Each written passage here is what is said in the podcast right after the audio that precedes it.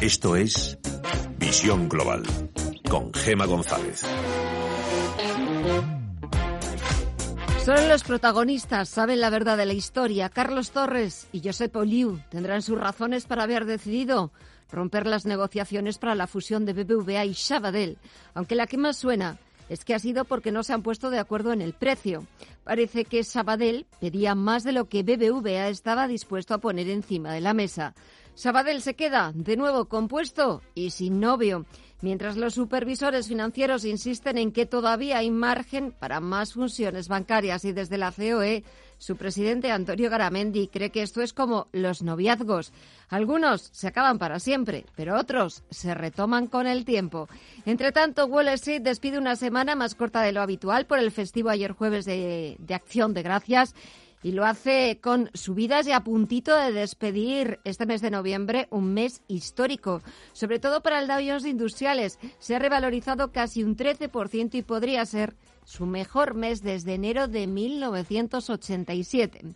El SP500 y el Nasdaq tampoco se quedan atrás, con subidas en lo que llevamos de mes de noviembre del entorno del 11% y marcando este viernes en el caso del Nasdaq 100 nuevos récords intradía y en el caso del SP500 un nuevo máximo histórico en los 3.639 puntos. Ha sumado un 0,28%.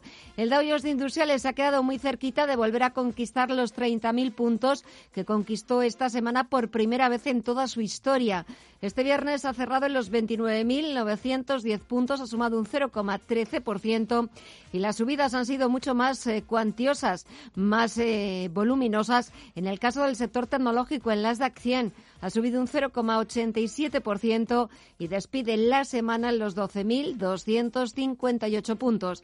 Echamos también un vistazo al resto de bolsas latinoamericanas. Vamos a ver cómo se comportan en este Black Friday, que es el pistoletazo de salida para una de las temporadas más fuertes eh, de, compras en Estados Unidos, pero me imagino que también en el resto de Latinoamérica. Alma Navarro, muy buenas noches. Buenas noches. Así es, pero las bolsas de América Latina reaccionan de forma dispara esta jornada festiva en lo comercial.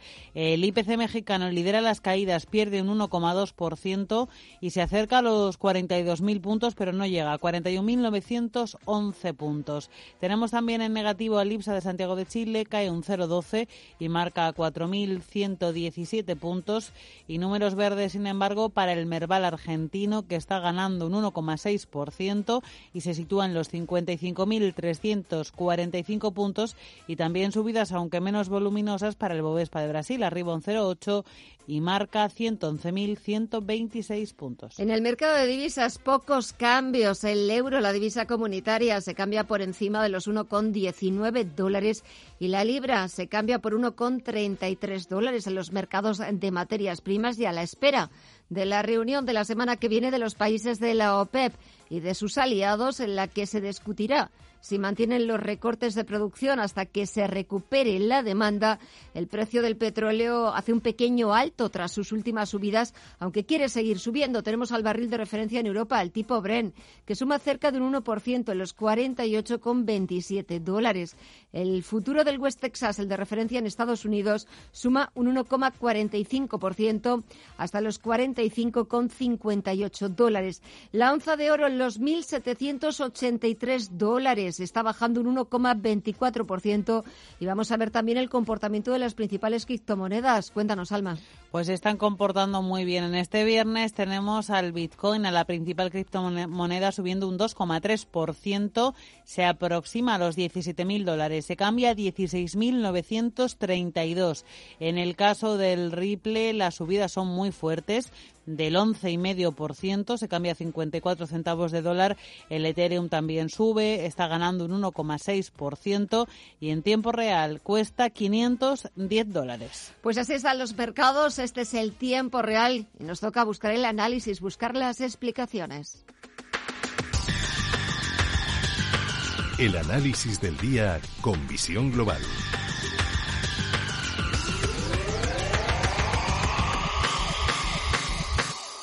Y esta noche saludamos a Mark Rives, cofundador de Blackberg. Mark, muy buenas noches. Muy buenas noches, Gemma. Bueno, semana atípica, semana más corta de lo habitual en Estados Unidos, pero este viernes el pistoletazo de salida, una de las etapas más fuertes, más importantes para el consumo estadounidense, para los comercios, los gigantes de la, de la distribución, también para los, los inversores. Ya encaramos esta recta final de año y es cierto que Wall Street no puede hacerlo de mejor manera. Sí, la verdad que mm, muchas veces buscamos ¿no? el, el, alto en el camino, el fin ¿no? de la exuberancia y el Dow Jones eh, se une a la fiesta, el SP 500, los mercados rompen una resistencia importantísima, de momento puntual, queda mucho, pero la verdad es que el mercado está muy fuerte, hay muchas ganas de, continuar. Hoy hemos visto cosas increíbles, como Disney vuelve a su cuota de máximos, como Tesla continúa con su absoluta locura. Em, bueno, yo creo que al final los mercados valoran muy positivamente las políticas monetarias sin fin y luego los estímulos fiscales, ¿no? Pero desde luego yo creo que esta complacencia viene bien porque evidentemente que los mercados estén alegres siempre es bueno para la economía. Que los mercados estén alegres, exactamente, siempre es bueno que, que para la economía, para los bolsillos de todos, porque al final acaba, acaba redundando en una semana, como decía, atípica, una semana que será difícil de olvidar, eh, primero porque el Dow Jones conquista los 30.000 puntos.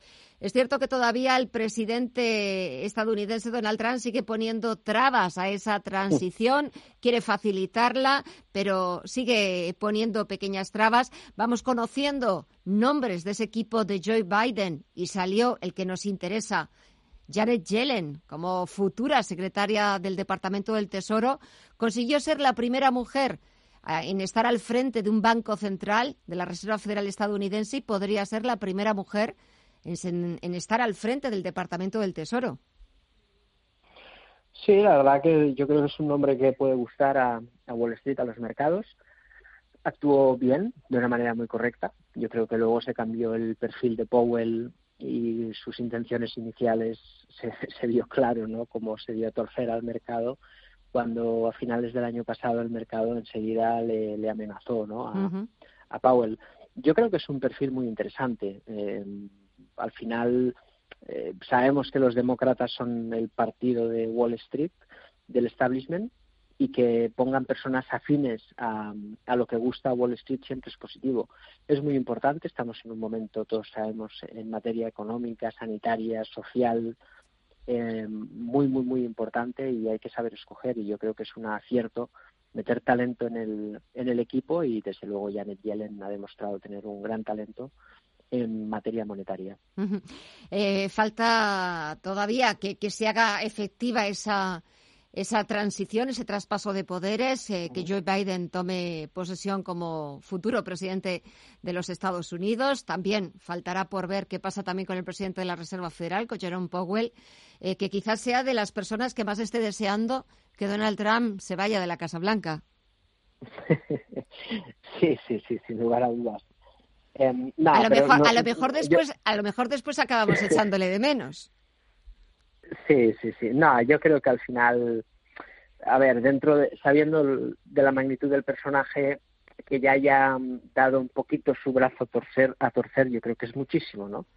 Y, y, bueno, y a partir de ahí, pues bueno, pues sí, al final yo creo que el mundo quiere una etapa de, de calma. ¿eh? Yo creo que hemos vivido tantas tensiones ya te diría en los últimos, pues de 2017 concretamente en España hasta la actualidad, con todo lo que hemos vivido, yo creo que el mundo agradecería una época de, calma, ¿no? De líderes políticos que cuando menos nos den un poco de tranquilidad y desde luego Donald Trump pues no encaja en ese perfil después de todo lo que hemos visto, ¿no?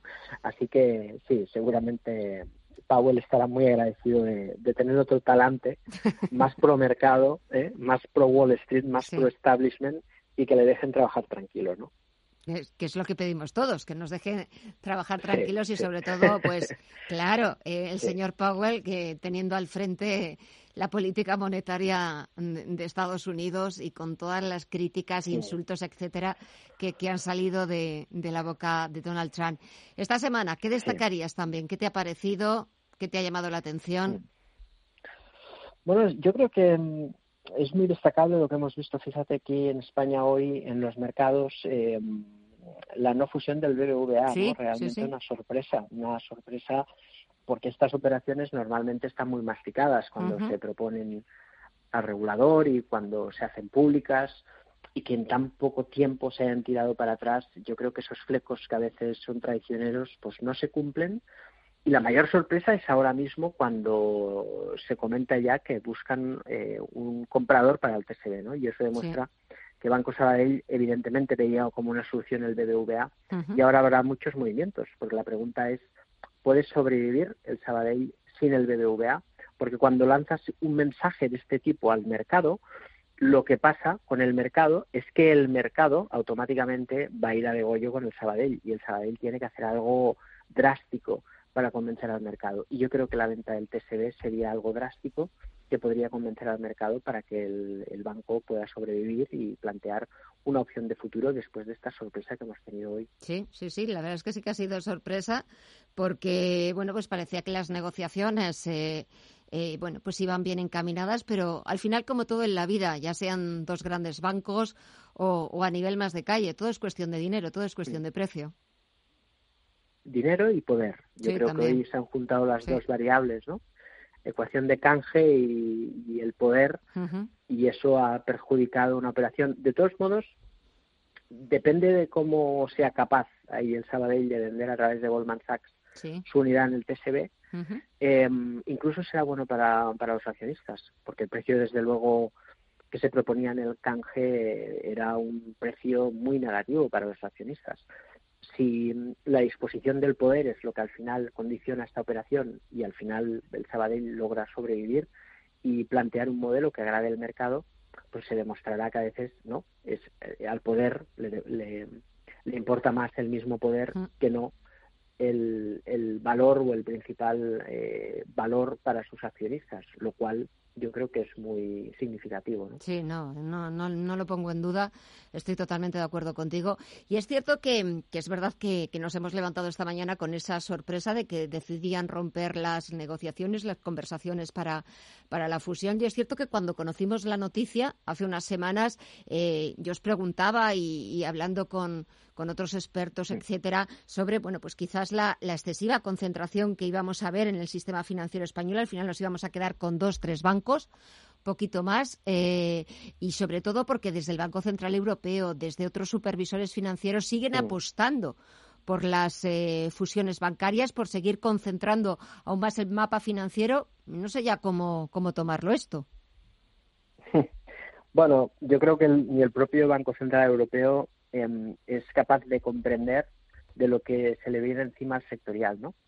Porque nos encontramos con unos bancos que, fíjate, que necesitan de, fusiones al final en contra de lo que, de lo que se quería, em, porque es la única manera que tienen de sobrevivir en, en, cuanto a su capital y a su negocio. Y toda esta reestructuración que estamos viviendo a través de la, de la, de la transformación digital, eso afecta mucho al, sector financiero, ¿no? Hay muchas compañías que, que estamos apostando por nichos pequeñitos, estamos compitiendo contra la banca sucursal tradicional y esa digitalización provoca una gran competencia de empresas más pequeñas. Entonces, probablemente tendremos bancos, un sistema bancario eh, tradicional de lo que significa pues prestar o banca empresa a, en pequeñas entidades que van a competir muy fuerte contra el sector bancario ofreciendo una, una mejor calidad de servicio a unos mejores precios.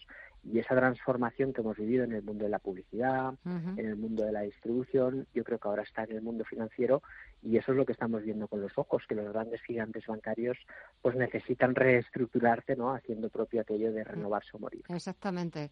Eso es lo, lo importante. Aquí hay que renovarse, reinventarse porque si no nos dejan por atrás, nos dejan atrás en el, en el camino. Y falta todavía por conocer a ver cómo van. Parece que también siguen en marcha esas negociaciones de Unicaja y Liberbank. Tampoco me extrañaría que, que nos sorprendieran con un anuncio de que, al igual que pasó un año atrás, decidan también posponer esas negociaciones.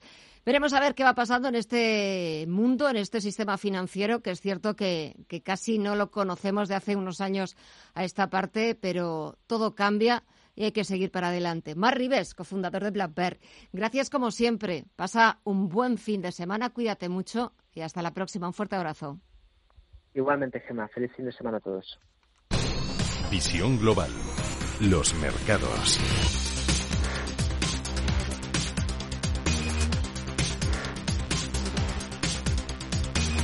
Echamos un vistazo a lo que ha pasado este viernes en las principales bolsas europeas, donde el IBEX 35 despide la semana al borde de los 8.200 puntos.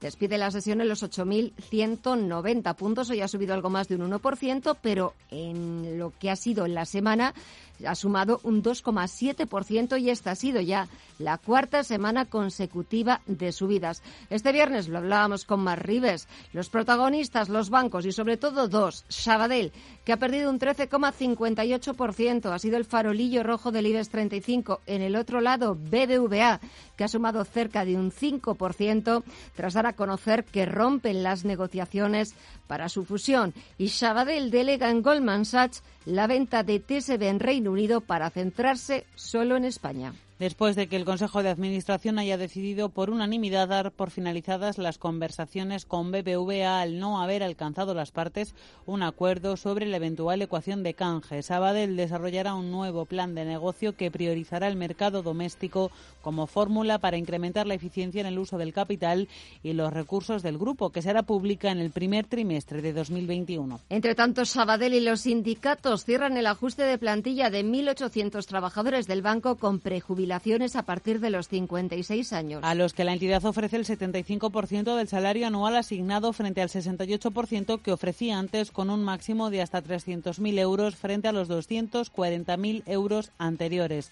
Respecto a las bajas incentivadas, el banco mantiene la oferta de 35 días por año trabajado, pero lo amplía a dos anualidades. Las partes firmarán el acuerdo la semana que viene. Y sobre el caso popular, el juez de la Audiencia Nacional, José Luis Calama, imputa a otros cuatro exdirectivos. Por supuesto, supuesta estafa a inversores o falsedad contable a través de la presunta financiación a clientes para comprar acciones de la ampliación de capital de 2016, ocultando el auténtico destino de la financiación a fin de evitar, dicen, deducirla del capital regulatorio. El juez indica que esta conducta pudo estar orquestada por el ex consejero delegado Francisco Gómez, el director de banca minorista Antonio Puyol y el director de negocio de clientes José Ramón Alonso Lobo. Movistar subirá fusión hasta en 3 euros a cambio de elevar la velocidad de sus conexiones de fibra óptica. En concreto, la banda ancha fija de la operadora alcanzará los 1.000 megas simétricos con el mismo tránsito en sentido descendente y ascendente frente a los 600 megas actuales,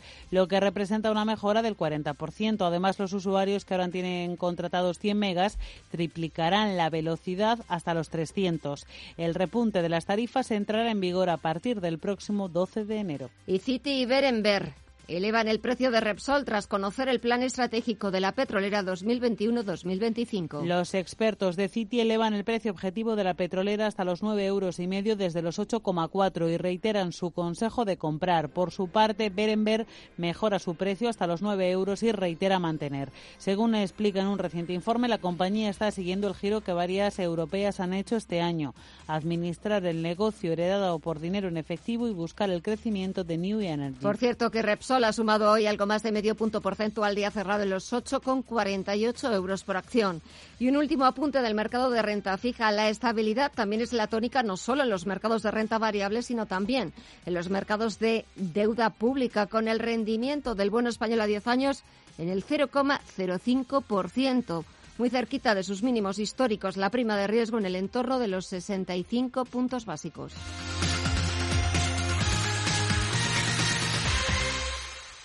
Las auditorías energéticas se tienen que renovar cada cuatro años desde su realización.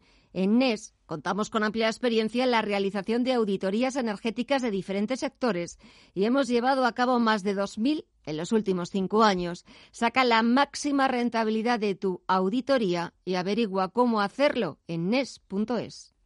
Si no eres de casarte con un coche, suscríbete a Wabi. Con Wabi puedes cambiar de coche cada mes. En vacaciones, un coche más grande. Este mes un eléctrico. Y para la nieve, un sub. Tu suscripción mensual lo incluye todo. Seguro, mantenimiento, asistencia en carretera, comodísimo. Descárgate la app de Wabicar. Elige el coche que más te guste y recógelo en el concesionario. Wabi, tu coche a tu aire. Wabicar.com Urbanitae es una nueva plataforma de inversión inmobiliaria que te permite invertir a lo grande con cantidades pequeñas. Uniendo a muchos inversores, logramos juntar el capital suficiente para aprovechar las mejores oportunidades del sector. Olvídate de complicaciones. Con Urbanitae ya puedes invertir en el sector inmobiliario como lo hacen los profesionales. Si mantienes la cabeza en su sitio, cuando a tu alrededor todos la pierden, si crees en ti mismo cuando otros dudan, el mundo del trading es tuyo. Trading 24 horas, un sinfín de oportunidades. Cuando ves la oportunidad, IG. Todas las operaciones conllevan riesgo. 76% de las cuentas de inversores minoristas pierden dinero en la negociación de CFD con este proveedor. Debe considerar si comprende el funcionamiento de los CFD y si puede permitirse asumir un riesgo elevado de perder su dinero. Información internacional. CaixaBank patrocina este espacio.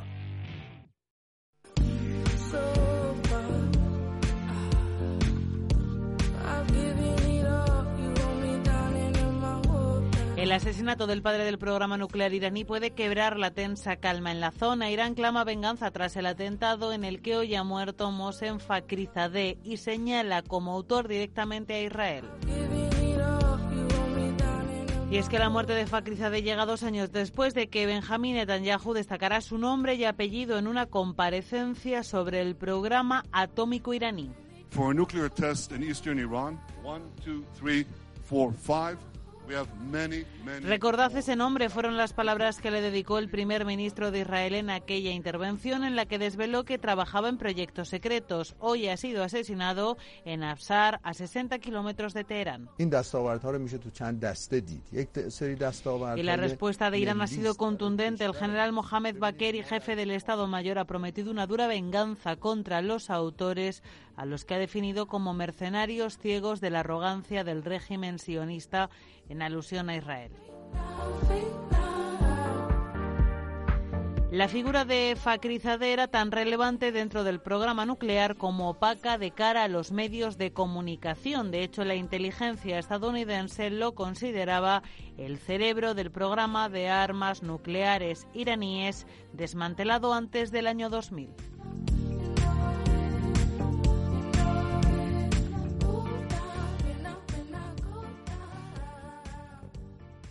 CaixaBank ha patrocinado este espacio. Contigo aprendí. En estos meses hemos aprendido muchas cosas, pero la más importante es que queremos seguir estando contigo. Y en CaixaBank, estar contigo significa que estés protegido con MyBox para que puedas dormir tranquilo. Infórmate en caixabank.es. CaixaBank. Escuchar, hablar, hacer. Vuelve el Black Friday total con ofertas increíbles. Televisor Samsung QLED Q75 de 55 pulgadas 4K, antes 1.249 euros, ahora 699. O móvil Samsung Galaxy A51 de 128 GB, antes 369,90 euros, ahora por solo 229,90. Solo hasta el 29 de noviembre y solo en el Black Friday total del corte inglés.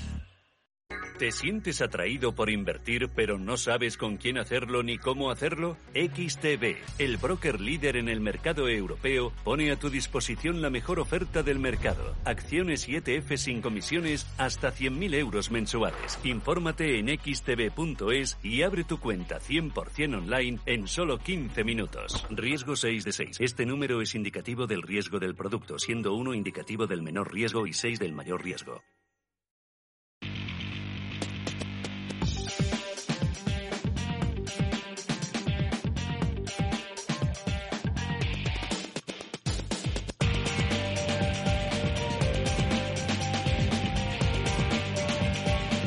Pasan algo más de 28 minutos de las 9 de la noche, una hora menos en la comunidad canaria. Echamos un vistazo a la prensa internacional.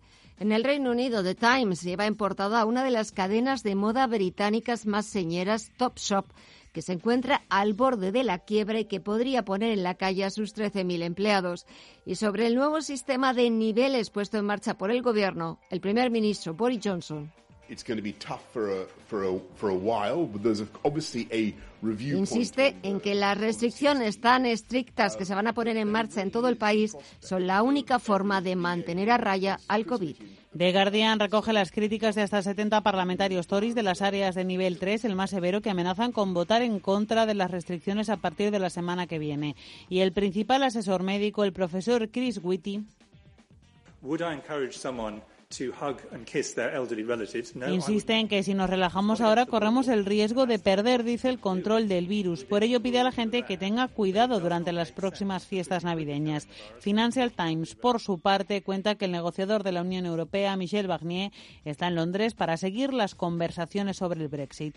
Vamos con la prensa francesa. Le Monde abre su edición digital con el polémico artículo 24 de la Ley de Seguridad Global que abre una crisis política. Finalmente, la Comisión Independiente que había encargado el primer ministro Jean Castex para modificar el artículo se inhibe en favor del Parlamento que tendrá la última palabra. Le Figaro lleva un debate sobre el teletrabajo y pregunta a sus lectores si es la respuesta a todos los males. Y también leo que un oficial del programa nuclear iraní ha sido asesinado, como hemos contado hace unos minutos aquí. Les eco cuenta que uno de los barrios más exclusivos de París, Bercy, quiere impulsar los vales regalo para apoyar a las empresas locales. Y en Alemania, el Frankfurter Allgemeine actualiza la información sobre el coronavirus. Ya son 24 los estados germanos calificados como áreas de riesgo, mientras la farmacéutica británica AstraZeneca intenta responder a todas las dudas que ha suscitado la vacuna que desarrolla conjuntamente con la Universidad de Oxford. El Handelsblad, por su parte, abre su edición digital con otro revés para el oleoducto del mar Báltico.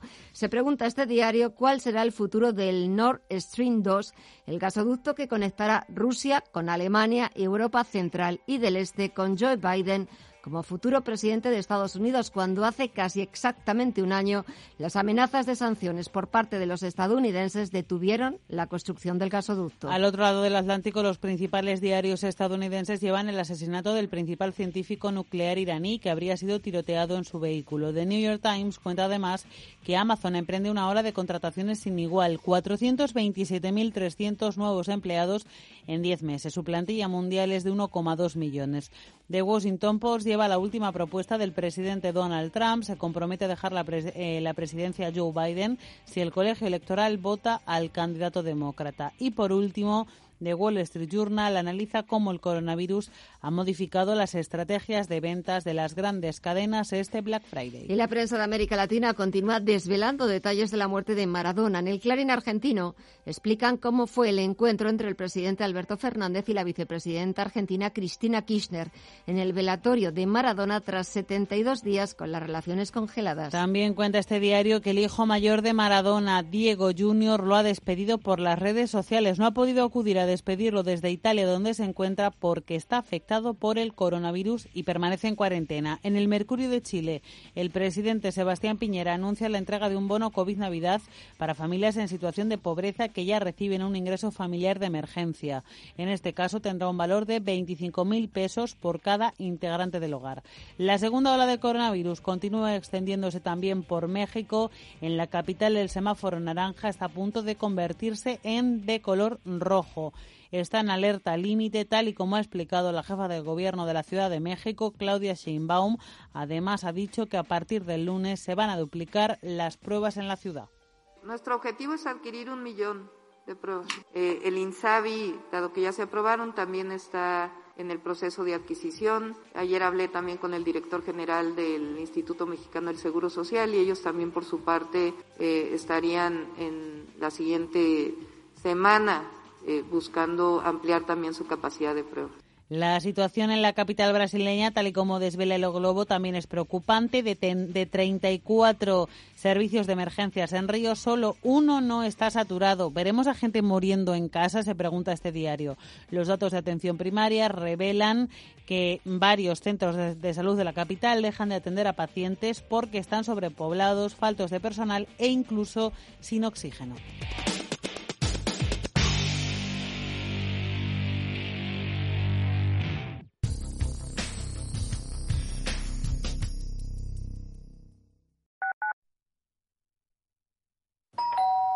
Ya voy. Ya llegamos, papi. Visita sorpresa y visita relámpago. Nos quedamos un ratito de nada, pero aún así tienes que ventilar el sitio donde estemos, ¿vale? ¿Ventilar la casa? Sí, claro. ¿A qué venís entonces? ¿A matarnos de frío? Igual que mi mujer, que se está muriendo. Se contagió porque nunca ventilamos durante las visitas. Y morirá en tres días. Comunidad de Madrid. Esta semana en Murprotec consigue el mejor tratamiento antihumedades del mercado con unas condiciones únicas. Financiamos nuestros tratamientos a 60 meses sin intereses o aplicamos un 15% de descuento en nuestras soluciones. Solo desde el 23 al 30 de noviembre. Llámanos al 930 1130 o accede a murprotec.es. En la clase de Matilda enseñan lo que ocurre si tiramos toallitas húmedas por el váter. Aunque las toallitas sean biodegradables, tardan tanto en deshacerse que atascan las tuberías y dañan nuestro medio ambiente. Por eso las toallitas a la papelera. Súmate al reto del agua. Canal de Isabel II. Al principio pensaba, lo alquilo, no lo alquilo, lo alquilo, no lo alquilo. Luego, con renta garantizada, pensé, lo alquilo. Renta garantizada se encarga, te seguirá pagando la renta de tus inquilinos, aunque ellos no lo hagan, y se ocupan de la gestión del día a día. Infórmate en el 900 10 10 95 o en rentagarantizada.es. Alquiler garantizado. Estoy en cuarentena por COVID, pero me piro. Estoy harto de que me rastreen como un animal. Estoy atrapado. Igual que mi amigo, que también está atrapado. Le contagié al saltarme la cuarentena para irnos de fiesta y ya veremos cuándo sale de la UCI. Comunidad de Madrid. Radio Intereconomía. Información económica en estado puro.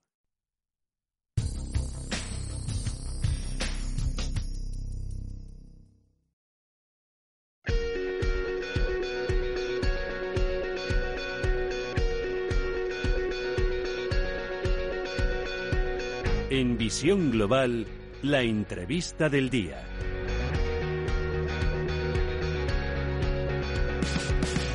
En los próximos minutos les invitamos a un viaje en el tiempo, al viaje de una perla extraordinaria. La llamaron la peregrina, que llegó desde las aguas del Caribe a la corte española de Felipe II. Y desde entonces ha tenido un largo recorrido de secretos, de misterios, que ahora están escritos en la nueva novela de Carmen Posadas de la editorial Espasa. Carmen, muy buenas noches. ¿Qué tal? Muy buenas noches. Bueno, enhorabuena por el libro, porque tiene eh, una pinta excepcional. Estoy empezando a leerlo y me parece maravilloso. Pero, ¿por qué esta joya merecía una novela? Bueno, eh, yo creo que la peregrina llevaba muchos años mirándome y yo no me daba cuenta. la, había, la había visto en, muchos cuadros. En el Prado, sin ir más lejos, hay, hay lo menos cinco cuadros de Velázquez en la que aparece ella una vez en el sombrero de Felipe III, otra en el pecho de Mariana de Austria, un poco más allá el de Margarita de Austria, o sea, de, mucha gente que la ha llevado. Y, entonces, bueno, yo no, no me daba cuenta, pero eh, hace poco, al morir mi madre, eh, salió a relucir una joya de familia que estaba un poco perdida y apareció, era una especie de, zafiro, un, anillo muy bonito que ella usaba y, eh, y, yo me acuerdo que ella contaba que su madre lo, lo tenía en un broche, esa misma piedra, y anteriormente mi abuela la tenía en un colgante. Entonces ahí se me ocurrió, digo, de repente las joyas que están en contacto tan directo con, con nosotros y que y que ven momentos tan íntimos, si pudieran hablar, contarían algo increíble. Y es un poco lo que yo quería hacer. Pues eh, lo, estás contando de una manera magistral, maravillosa, porque eh, aparte de lo fabulosa que es la perla peregrina, eh, 58 quilates y medio, se ha convertido, o la hemos convertido, en la perla más famosa de todos los tiempos y además siempre ligada a mujeres fascinantes. Sí, mujeres, espera un segundo que estoy ahogando. Espera un minuto, voy a poner un poco, de agua, porque si no, no voy a poder hablar. No te preocupes. Eh, es eh, un libro fascinante, como decíamos, es una de las últimas novelas, la última que acaba casi de publicar Carmen Posadas de la editorial Espasa, porque después de que nos cuentes cómo has ido ligando todas esas historias, porque es verdad que son también muchos momentos, pues desde la corte de Felipe II, siglo XVI, pues hasta el siglo XX, porque yo creo que mucha gente va a reconocer enseguida esa perla, aparte de los cuadros del Museo del Prado, porque una de sus últimas propietarias o, la que conocemos fue Elizabeth Taylor. ¿Ya está recuperada, Carmen? Ya estoy, ya. gracias, ya estoy mucho mejor. Qué horror, qué situación. No te preocupes, son pues situaciones que cuando, cuando pasa, y, eh, que como decía, es verdad que solamente la historia de la perla cuando la puedes la puedes ver in situ en los cuadros eh, o bueno o, las fotografías de Elizabeth Taylor o cuando eh, ella salía luciéndola eh, pues te imaginas verdaderamente una joya fabulosa magnífica por la pureza etcétera. Pero cómo vas engranando como si fuese un engranaje un montaje cómo vas engranando todos los personajes esas mujeres fabulosas que la que las lucieron o los caballeros también en los, en los sombreros. ¿Cómo vas engranando a todos esos personajes desde Felipe II hasta Elizabeth Taylor? Claro, yo quería que eh, con la excusa de contar la historia de la perla, el lector pudiera como transportarse a distintos momentos históricos de, de bueno de, nuestra historia reciente, ¿no? Entonces eh, hay, hay que en cada lugar elegía un personaje que fuera representativo de aquella época para que fuera o bien el narrador o bien el protagonista de esa aventura, ¿no? Entonces, en la corte de Felipe II, pues yo no te voy a hablar de Lepanto, ni de las batallas, ni de todas esas cosas que ya salen en los libros de historias y que ya lo sabemos. Lo que quería es que el lector viera cómo era él en la intimidad, cómo era el alcázar donde él vivía, cómo era la relación con, con los gentilhombres, con, con, la corte, con sus mujeres, porque el pueblo tuvo una mala suerte terrible, se quedó cuatro veces viudo. Sí, sí, es verdad. pobre, se le morían todas las mujeres y, y muchos de sus hijos, o sea que, que una vida personal bastante complicada. Entonces, como si estuviéramos mirando por el ojo de, de la cerradura, como si fuéramos la propia perla situada en un lugar privilegiado, pues podemos espiar esa, esa intimidad que de otra manera no, no se podría conocer. En el caso de la, de, la época de Felipe II, el, eh, la persona que elijo yo para contar esta historia es un vendedor de sanguijuelas. Sabes que en aquella época los médicos eran un poco unos matasanos, o sea, que te mandaban al otro barrio con, con una rapidez y y todo se curaba a base de sanguijuelas. Sí, sí, porque hablaban de, que era tema de, humores. Y entonces las sanguijuelas es verdad que pensaban que, bueno, pues haciendo sangrías que verdaderamente, claro, te acababan convirtiendo, en, acababan haciéndote una auténtica escabechina y acababas, claro. Escabechina. Sí, sí, mandándote para el otro, para el otro barrio, es verdad. Qué curioso, ¿no? Un sanador de sanguijuelas que sea el protagonista o el narrador que nos vaya contando la historia de la perla. Claro, porque los vendedores de sanguijuelas que trabajaban con los médicos también podían entrar en la intimidad de los personajes. Claro. bueno, en concreto este está en el momento en que eh, Ana de Austria, que es la cuarta mujer de Felipe II, tiene un bebé y entonces ahí se cuenta un poco cómo eran los partos en aquella época, también una cosa espeluznante y hay toda una peripecia sobre qué pasa con la perla y todo demás. Y después en cada, en Felipe III, por ejemplo, la que lleva la acción de lo que ocurre es una monja que tiene un terrible pecado que tiene que expiar y que, y que entonces a raíz de eso también nos, nos cuenta su historia. En la época de Felipe IV, el narrador es un personaje de, de las meninas. Mm. Entonces, sabes que en las meninas, a, la derecha, hay un niñito guapísimo que parece que tiene como siete años. Nicolásito Pertusato. Exacto, Nicolásito Pertusato, muy bien. que Nicolásito Pertusato no era un niño de siete años, sino que era un señor Exactamente. de años que era un enano. Pero bueno, entonces yo con esos eh, protagonistas pues voy contando mm, la vida la vida de, los personajes famosos a través de otros menos conocidos. Claro, no tiene, tiene que haber sido eh, una experiencia fabulosa. Es cierto que eh, otras novelas tuyas, por ejemplo, estoy recordándome ahora, por ejemplo, has novelado La Belle Époque en La Bella Otero, La Revolución Francesa, La Cinta Roja, o a la Duquesa de Alba, que pintó magistralmente Goya en, La hija de Cayetana. Y esto que parece que esta historia, bueno, pues como que te va llevando, te va eh, embriagando, te va seduciendo, pero no quiero eh, desmerecer eh, todo el esfuerzo, me imagino, Carmen, de documentación porque a veces, claro, te pones a leer una novela, te vas enganchando, te va, te va entrando por los ojos, lo vas leyendo, te va apasionando cada momento de la historia con sus personajes, eh, algunos pues más oscuros, otros no tanto, pero el trabajo de documentación que hay detrás, de verdad, excepcional. Ay, bueno, me alegro que se note porque me lo, he currado mucho, mucho, mucho.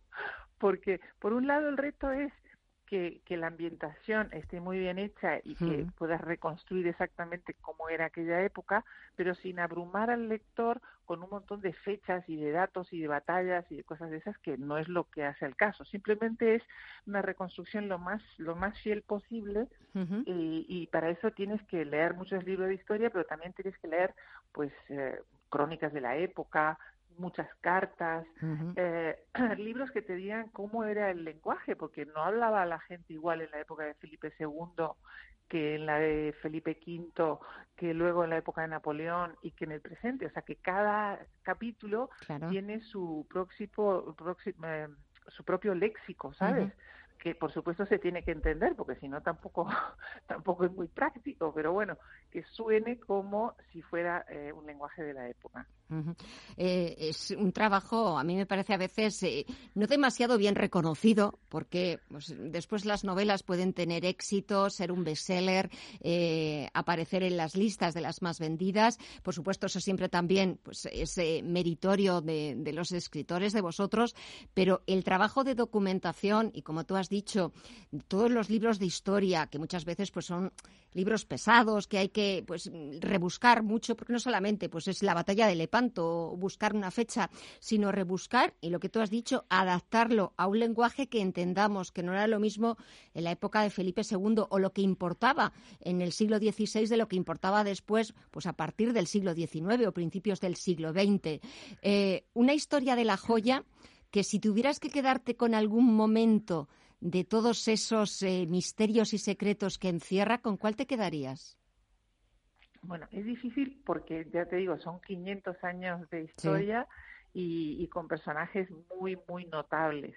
Eh, yo me, gusta mucho la, la, recreación que hago de la, la, corte en la época de Carlos II el hechizado, porque Carlos II el hechizado es un poco el fin del imperio, del maravilloso imperio español que se está viniendo abajo y que para colmo tiene este rey que el pobre es como un guiñapo porque claro es producto de una consanguinidad absolutamente suicida. Mm. sus sus cuatro abuelos eran eran primos entre sí. Mm. él era cuñado de su de su propia hermana. O sea unas cosas verdaderamente un incesto terrible que tiene como producto este pobre muchacho que para que te hagas una idea, cuando sube al trono, que sube muy joven, con cuatro años, pues lo tuvieron que sujetar con unas cuerdas, como una marioneta, porque no se tenía en pie.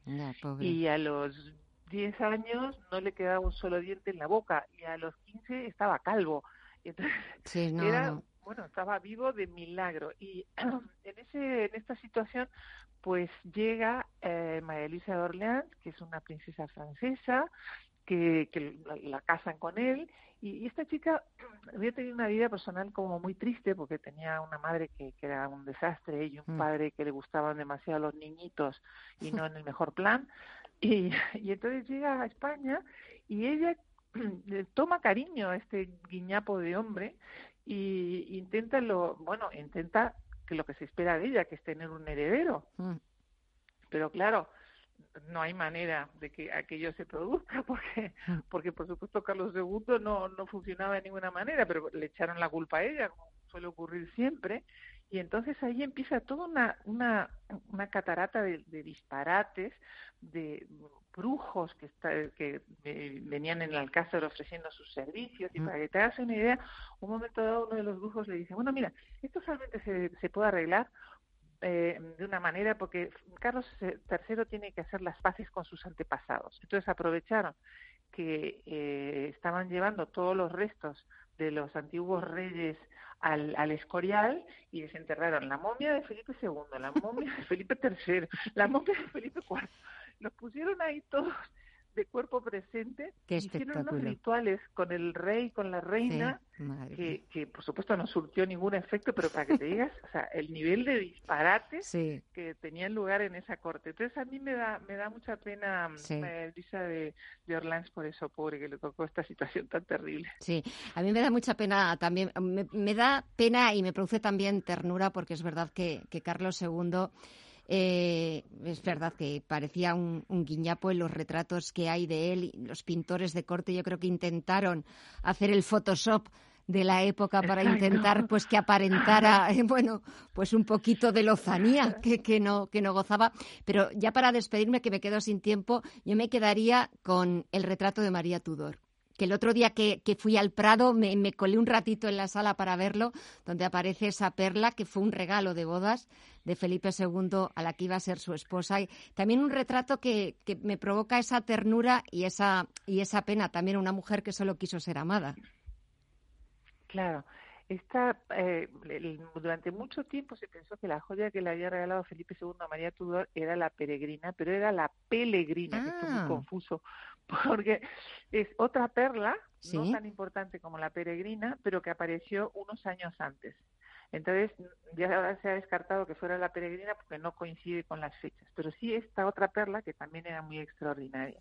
Entonces, eh, Felipe II se casa con María Tudor, que era su tía mm. y que era muchos años mayor que, mayor que él, y que además la pobre era feísima y tampoco tenía un solo diente y, también tenía una vida muy triste. Y de repente llega este príncipe rubio, guapísimo, a la corte y ella, por supuesto, se, se, enamoró locamente. Él le regala, le regala la, la pelegrina y entonces ella se lo pone porque le han dicho que eso le va a eh, permitir tener un hijo, ¿no? Que es una garantía de, fertilidad.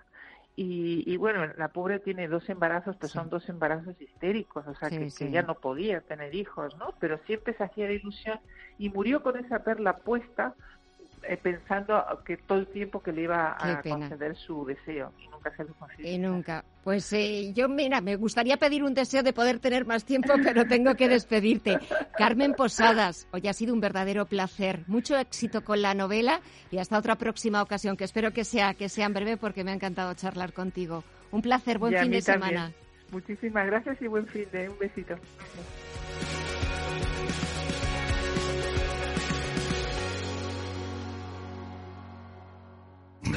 Vuelve el Black Friday total con ofertas increíbles. Lavadora Bosch de 8 kilos, 1400 revoluciones y clasificación a triple plus, antes 569 euros, ahora 399. O robot aspiradora y robot Rumba y 7 antes 699 euros, ahora 499. Solo hasta el 29 de noviembre y solo en el Black Friday total del corte inglés e Hipercor. Si estás pensando en cambiar tu hipoteca de banco, entra en cuchabank.es y consulta las condiciones de nuestra hipoteca fija, variable e hipoteca joven. Cuchabank, tu nuevo banco. ¿Quieres saber de mercados lo mismo que los gestores y analistas profesionales? ¿Quieres estar al día de todas las tendencias, productos y análisis macro y micro? Entra en zonavalue.tv y accede a la mayor plataforma formativa y de análisis en castellano. Aprende todo lo que quieres conociendo directamente lo que hacen y piensan los profesionales nacionales e internacionales. Zonavalue.tv rompe las distancias entre tú y los profesionales de los mercados. Con algunos puedes decidirte por un 1, con otros por un 2, incluso un 3 o un 4. Pero con los planes de pensiones RGA Caja Rural conseguirás hasta un 5%. Y es una sabia decisión. Y si traes tu plan ahora, puedes obtener una bonificación o un fantástico regalo. Pregúntanos. Planes de pensiones RGA Caja Rural de Zamora. Al lado de la gente y siempre con Valladolid. Consulta condiciones en ruralvía.com. ¿Te ha traído un jamón? Un jamón no un jamón legado ibérico de El Pozo. Delicioso, intenso. Un jamón de veteado y brillo generoso con matices a frutos secos.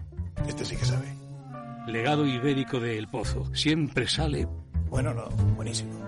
Y si lo prefieres ya lo tienes cortado en lascas. Gestora más premiada de 2019 por Expansión All Funds. Plan de pensiones más rentable en la categoría de renta fija según V2 y continuos reconocimientos a la calidad de nuestra gestión. Si esto no es suficiente para traer tu plan de pensiones a Renta 4 Banco, también te ofrecemos hasta un 3% de bonificación sobre tus aportaciones. Entra en r4.com e infórmate de nuestros planes de pensiones para quienes miran el número, pero también los resultados. Renta 4 Banco, tu banco especialista en inversión. Consulta las bases legales de la promoción en r4.com.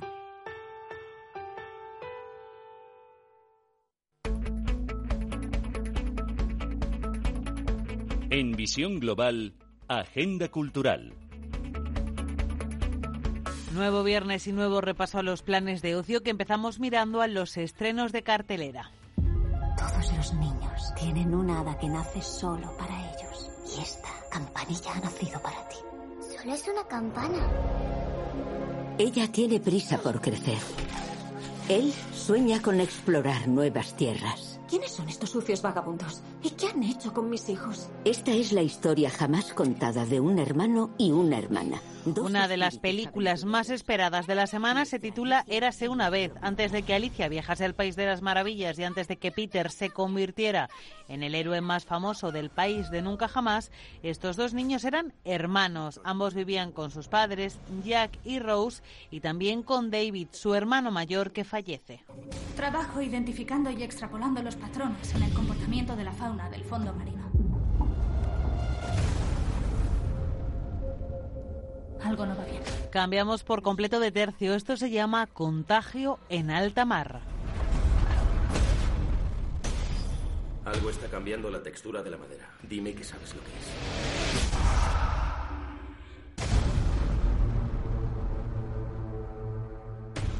Intenta atravesar el En mitad del Atlántico, la solitaria estudiante de biología marina Siobhan alerta del riesgo de un parásito que se encuentra en el agua, mientras todos los miembros de la tripulación comienzan a ser víctimas de una extraña infección y Siobhan tendrá que ganarse su confianza para evitar que todos estén perdidos.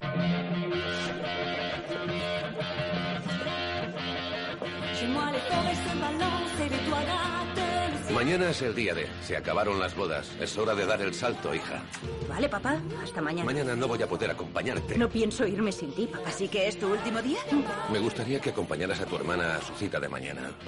Gracias, hija mía. Por supuesto que no. Iré donde tú vayas es una cinta francesa que cuenta la historia de Bali y Mina. Son dos hermanas con personalidades muy distintas que han perdido toda relación entre ellas, pero a las que su padre volverá a unir durante un fin de semana. Él tiene un vacío de dos meses. Bueno, es que hay que decirle por lo que ha pasado. Que es que hace dos meses él se bajó del mundo y ahora el mundo es otro totalmente distinto. No hay más que muertos y hay más queridos y y me pongo muy mal. No, no llego a entenderlo. 2020 es un documental dirigido por Hernán Zin que se sitúa en la crisis del coronavirus vivida en España y pone nombre y rostro a las víctimas de la pandemia y a todos los que lucharon y siguen luchando por tratar de salvarlas.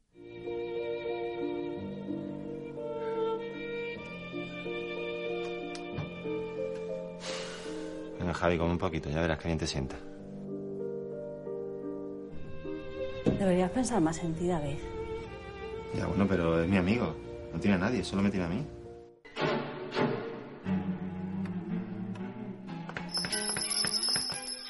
¡Ah! Dame tiempo. Joder, un momento. Oscar Martín dirige Amigo, nuestra última propuesta cinematográfica. Es una película con Javier Botet, David Pareja y Esther Jimeno como protagonistas. Javi ha sufrido un grave accidente y ha quedado en estado vegetativo. Su amigo David lo acoge en casa. Su amistad se ve puesta a prueba y las rencillas y la locura pronto salen a la luz.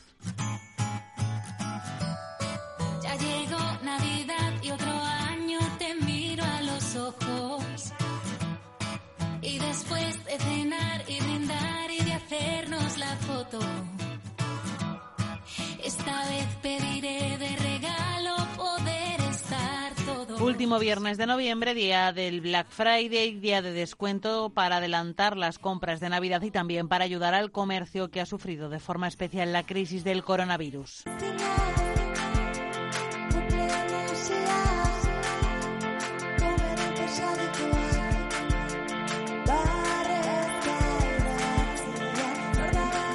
Y para quienes no quieran todavía empaparse de espíritu navideño y quieran otro tipo de planes, en Bilbao esta noche las actuaciones de SETAC y Skakeitan clausurarán la celebración del décimo aniversario de la mítica sala PBK. Se volvieron a encontrar al volver de aquella esquina. Se volvieron a encontrar como dos criaturas. Y terminamos nuestra agenda cultural con otra propuesta musical completamente diferente. Esta noche, concierto de Rodrigo Cuevas en el Teatro Jovellanos de Gijón. Morirse siendo querido, querer hermoso sería morirse, morirse siendo querido. Pero qué amarga es la muerte, cuando la muerte es olvido, qué hermoso sería morirse.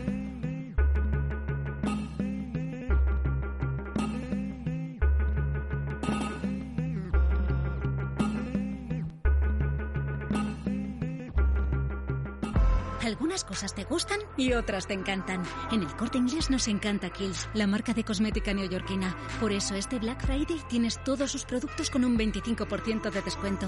Ven a por ellos del 23 al 30 de noviembre al stand de Kills en la planta de perfumería. En el corte inglés nos encanta la belleza tanto como a ti.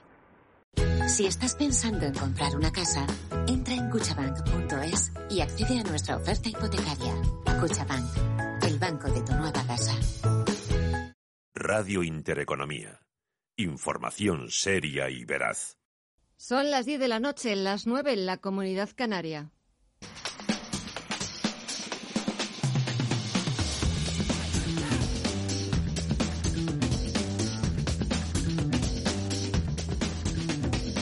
Y la bolsa norteamericana ha despedido la sesión a las 7 de la tarde hora española. Ha sido una semana más corta de lo habitual, también algo atípica en Wall Street. Ayer fue festivo, los estadounidenses celebraron el Día de Acción de Gracias. Ayer no hubo negociación, hoy sí la ha habido, pero ha sido una sesión reducida. Ha cerrado, como decimos, a las 7 de la tarde, hora española. Y lo ha hecho con subidas, sobre todo más importantes en el caso del sector tecnológico. El Nasdaq 100 ha sumado un 0,87% en los 12.258 puntos. Hoy es Black Friday, comienza la temporada más importante para el consumo en Estados Unidos. Adelantan las compras navideñas y el lunes es el Cyber Monday, todo lo que tiene que ver con la tecnología. El SP500, nuevos máximos en los 3.639 puntos, ha sumado un 0,28% y el Dow Jones de Industriales va camino de cerrar su mejor mes de noviembre desde 1987. Ha cerrado cerquita de esa cota histórica de los 30.000 puntos que conseguía esta semana por primera vez en toda su historia, 29.910. Así despide la semana sumando un 0,13%. Echamos un vistazo al resto de bolsas latinoamericanas. Cuéntanos, Alma. Van a cerrar la sesión con signo mixto a falta de esos últimos ajustes, liderando las caídas. El IPC de México abajo un 1,5%, 41.780 puntos. También números rojos, aunque con caídas mucho más suaves. Para el IPSA chileno pierde un 0,1 al cierre de sesión y marca 4.117 puntos. Fuertes subidas para el Merval de Buenos Aires. Ha ganado en la sesión de hoy un 1,7%, marca 55.427 puntos. Por último, el Bovespa de Brasil termina el día con subidas del 0,3%. El lunes empezará la sesión en los 110.578 puntos. Echamos un vistazo también al mercado de divisas, sobre todo la atención pendiente de esas negociación, de esas negociaciones que vuelven a reanudarse en Londres entre el negociador europeo Michel Barnier y los eh, representantes británicos. Negociaciones que han estado estancadas durante las últimas semanas, que vuelven a retomarse, aunque parece que sin demasiadas esperanzas puestas en esa salida del Reino Unido de la Unión Europea. Echamos un vistazo al mercado de divisas y tenemos como la libra, la divisa británica, se cambia por debajo de los 1,33 dólares en los que ha estado cotizando en los últimos días y el euro, la divisa comunitaria, sigue por encima de los 1,19 dólares.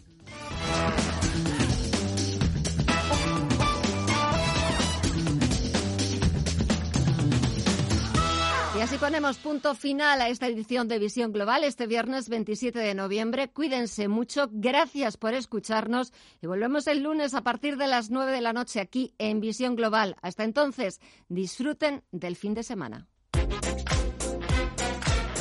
En Radio Intereconomía, Visión Global, con Gema González.